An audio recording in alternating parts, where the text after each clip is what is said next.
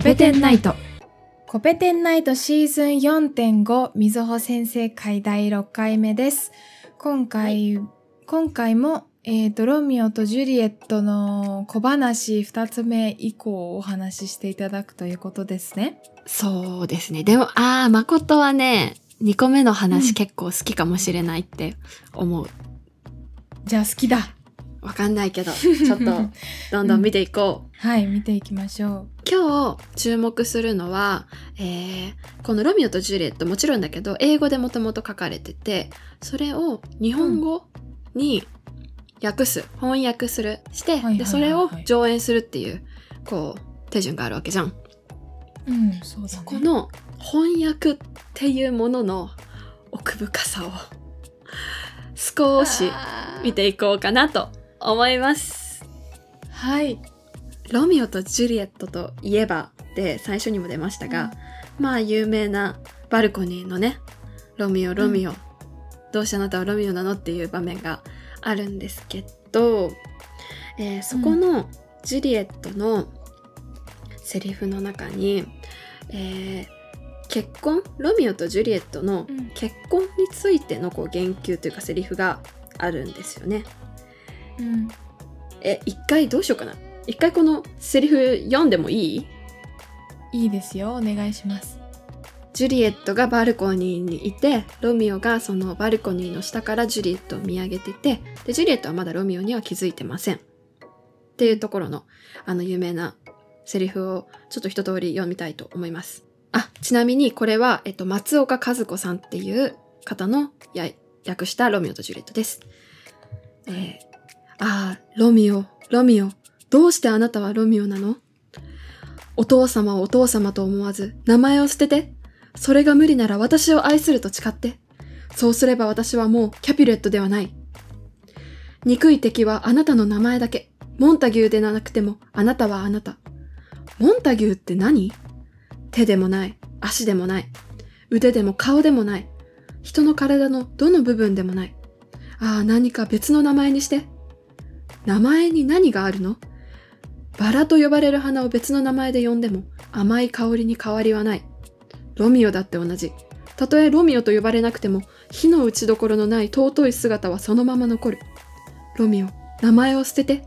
あなたの体のどこでもないその名の代わりに、私のすべてを受け取って。っていう。よくない？はい。よくない？名前に何があるの？あ、いいね。ちょっと。これは、す、ここも、すごいどんだけでも聞いてられるんだけど、この後ジュリエットがロミオに気づいて、で、ロミオと二人で愛を確かめ合って、で、ロミオが帰っていくっていうシーンがあるんだけど、その時に最後ジュリエットがロミオに、もし、あの、私と結婚して、結婚しようって思うんだったら、明日手紙を送ってね。っていうことを言うのね。うん。で、結婚式の日取りとか決めようっていう、こう呼びかけをするんだけど、ジュリエットが気が早いね。のんするんだけど、ここのセリフの訳し方について、ちょっと丁寧に見ていきたいなって思います。はい。はい。まず、その、えー原文を読みたいんですが、その前に、うんえっと、その当時の英語の、英語の文化の話になっちゃうんだけど、英語、今はあなたのことを You って呼ぶじゃん。うん。なんだけど、その当時、You の他にもう一個、あなたを指す言葉があって、Thou うん。えっと、thou で、Thou、Thou かな。うん、発音がわかんないけど。っていう、そういうあなたの言い方もあって、えっと、んこの二つの違いっていうのが、You の方がかしこまった丁寧な感じ。あなたとか、あなた様とか、例えば、し家来がご主人様に向かってあなたって呼びかけるとき、うん、妻が夫に向かってあなたって呼びかけるときとか、お？そういう、うん。えーかしこまった丁寧な表現の you っていうのと、もう一個、うん thou は、こう、カジュアルな、男同士の対等な、こう、友達に、おい、お前みたいな、うん。そういうザウっていう呼びかけの仕方があります。で、ここであ相手をどう呼ぶかっていうのはもう文脈とか、その二人の関係性とか、うんその発される場っていうので決まってくるものなんだけどっていううんその2つがあったんだっていうのを頭に置いてちょっと次の原文を見ていきたいなと思います。うん。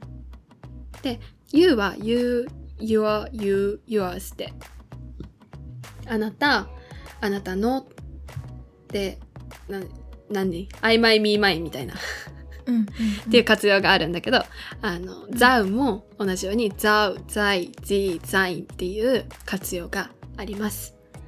はい。で、このザイっていう、あなたのっていう所有格のザイっていうのを、が次のに出てくるから、ちょっと聞いててね。はい。If that thy bent of love be honorable, all honorable かな？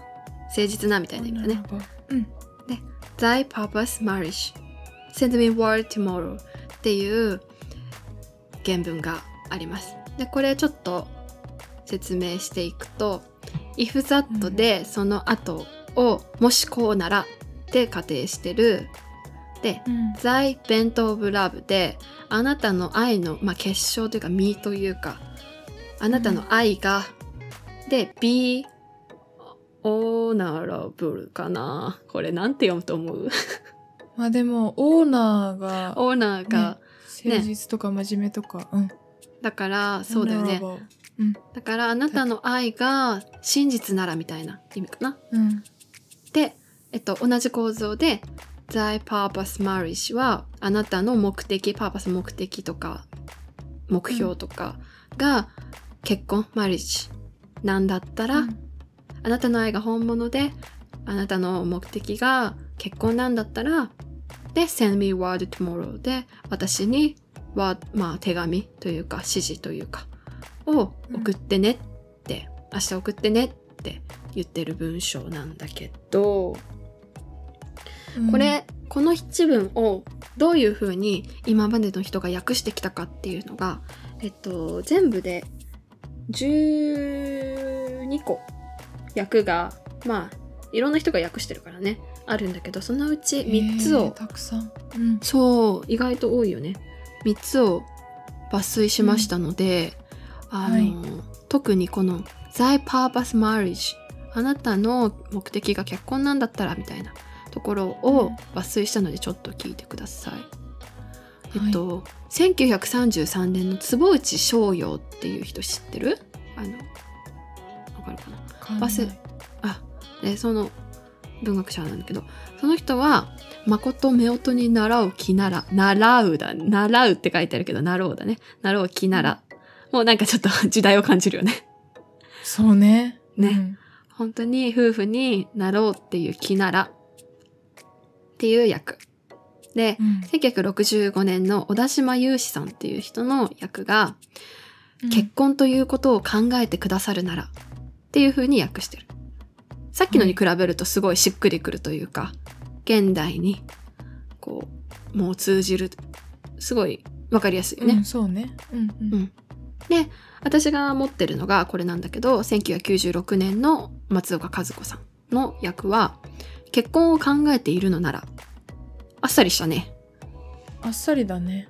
うん。っていうこの3つを取り上げてみました。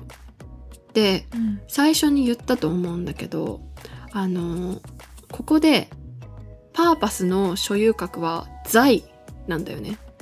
で、財そはうだね。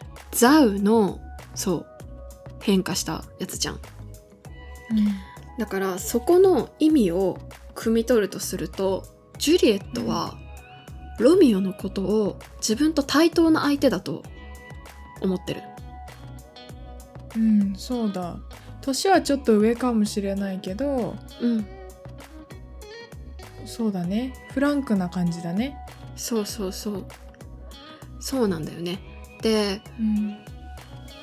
なんていうか、この二人まだ結婚もしてないし、あの、うんなんなら今日会ったばっかりだし、うん。っていう相手に対して、ジュリエットが、あの、ザウを使うっていうところから、ジュリエットって、こう、すごく強い女の子というか、自尊心、自尊心？なんだろうな。こう、へりくだってる印象って全くなくなるよね。この、ザウっていうところだけで。そうだねなんかさ、うん。こう結婚ということを考えてくださるならっていう小田島さんうん。の役が、役だと確かにイメージとちょっと違うかもしれない。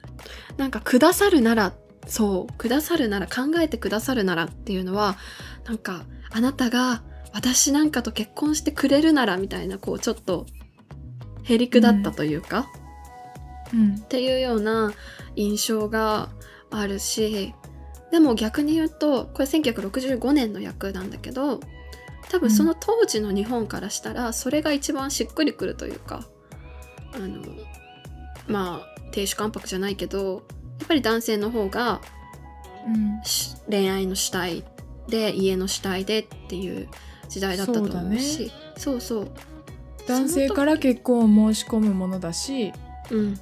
そうそう。女性は待ってるものだしっていう感じが伺える気がする、ね。伺えるよね。うん。そう。っていうのに対してこの「財」っうん。て「ザウ」このロミオに対して砕けた対等だっていうこの呼びかけの意味を強く反映させるとこの松岡さんみたいな、あなたが結婚を考えているのならっていうもうフラットになったよね。今ここで立場が。そう。松岡さんの役はすごいフラットだし、うん。なんかジュリエットがすなんだろう。ジュリエットがうん。もっと強い女の子だったらうん。もっと強いっていうか初対面の年上の男の人に「お前」とか「あんた」とかっていう呼び方をできるような女の子なんだったらうんもしあんたが私と結婚したいんだったらぐらいまで言えそうだよね。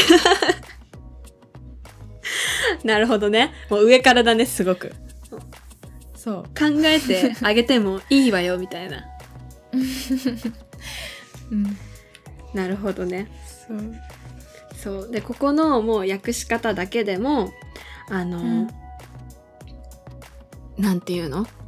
この財をどう訳すかっていうところでこうジュリエット像がちょっと変わっちゃうじゃん。だいぶ変わるね。そう。変わっちゃうよね。っていう翻訳の難しさと奥深さとがもう莫大な知識がいるよねこれ。で全然違うわ。なんか思っちゃう。おとなしいジュリエットか、うん、うんなんかすごい。ねえだって初対面の年上の男の人だよ。これあの最初からあのもちろんあの武道会で会った時から最初からザを使ってたわけじゃなくて最初は U なんだよねちゃんと。ジュリエットも、なんだけどあのこれもねすごくわかりやすいんだけどジュリエットとロミオが最初武道会で会った時にキスするんだけどそのキスした後から、ジュリエットはロミオのことザウで呼ぶようになるの。えーそれは何を意図い意味するんだ？なんかなんて言うんだろう、まあお客これは、えっと、武道会はジュリエットのキャブレット家が開催してた武道会なんだけどだからうん。お客様ともてなすがホストみたいな関係から一段階親密になったというか完全に、なんて言うんだろう。自分のテリトリーに入れたっていうようなイメージを私は持ってる。そこで。テリトリーに入れたはすごい的確な表現だな。確かに、ね。あ本当？そうそう。かなーって思うんだよね。なるほどね。うんいやなんかこの頃のいいお家柄のお嬢さんにどれほどの意見を言うこうどれほどうん。同格の家柄のうん。男の人にうん。どんな言葉遣いでどれぐらいのことを言っていいのかっていう感覚が全くないから。そうだね。うん。いやー、多分、うん。ジュリエットは、あのーうん。これが普通ではないと思う、もちろん。ジュリエットは結構、その、気の強い、あの、ちゃんとジュリエット、お父さんにも自分の意う見ん言ってるところが、言ってるところっていうか、お父さんが、あの子が OK しないと、みたいなことを、あの子の意見には従わないとみたいな、っていうセリフもあるから、結構ね、ジュリエットわがまま娘だったと思うんだよね。現代で、現代だったらもう完全にね、尻に敷くタイプの感じなんだね。そうかもしれない。親にとっては、あの、困った娘ですよっていう、こう、ニヤニヤしながら喋るよね。そっか、なるほどね。女の子だったかもしれない。えー私が想像してたのと全然違うかも。え、どんなイメージだった？ジュリエット、なんかすごいおしとやかなイメージがあったから、ああ、真相のお姫様？うん。まあ、そうだよね。立場的にはそうだし、家柄的にも多分そうだと思う。し、逆に言うと、この結婚ということを考えてくださるならっていう、この言葉遣いは多分、いいところのお嬢さんだっていう設定を踏襲、うんちゃんと組み込んでるとも言えると思うんだよね。うん。うん。多分そのお姫様の印象だったら、こっちの役の方がもしかしたら、こう、あうじゃん。っうん。ていうのも、そうですね。ジュリエットは、でもね、ジュリエット、ロミオとジュリエットの話って、ジュリエットがグイグイ引っ張ってるんだよね。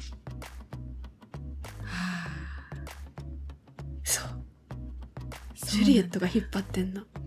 これ、この前、ゼミでそのことを発表してた子がいたから、ちょっとごめん、使わせてもらうんだけど、それもそうだなって思ったから使わせてもらうんだけど、まず、ジュリエットとロミオが出会う場になる武道会は、キャピュレット家が開催してます。はい。で、えっと、告白も、ジュリエットが先にロミオがいるとは気づかずにだけど、ロミオへの思いを口にすることで、二人が相思相愛になります。ああ、そうなんだ。そう。で、結婚を言い出すのもジュリエットだし、うん。うん。で、基本的にはジュリエットが引っ張ってくんだよね。えっと、それでロミオだ、ね。そう。かわいいよね。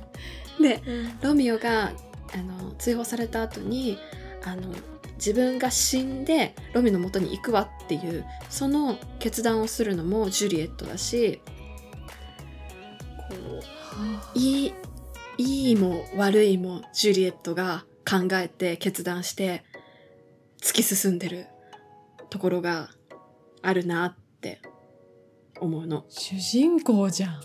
そう、もうジュリエット、ジュリエット強くね？どうなんだろうね。こんな人いたのかね。その当時。どうなんだろうね。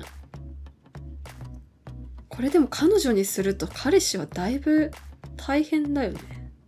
いや、でもうまくいくパターンじゃないか？そうだね。あ、そうかもね。うまくいくパターンかも。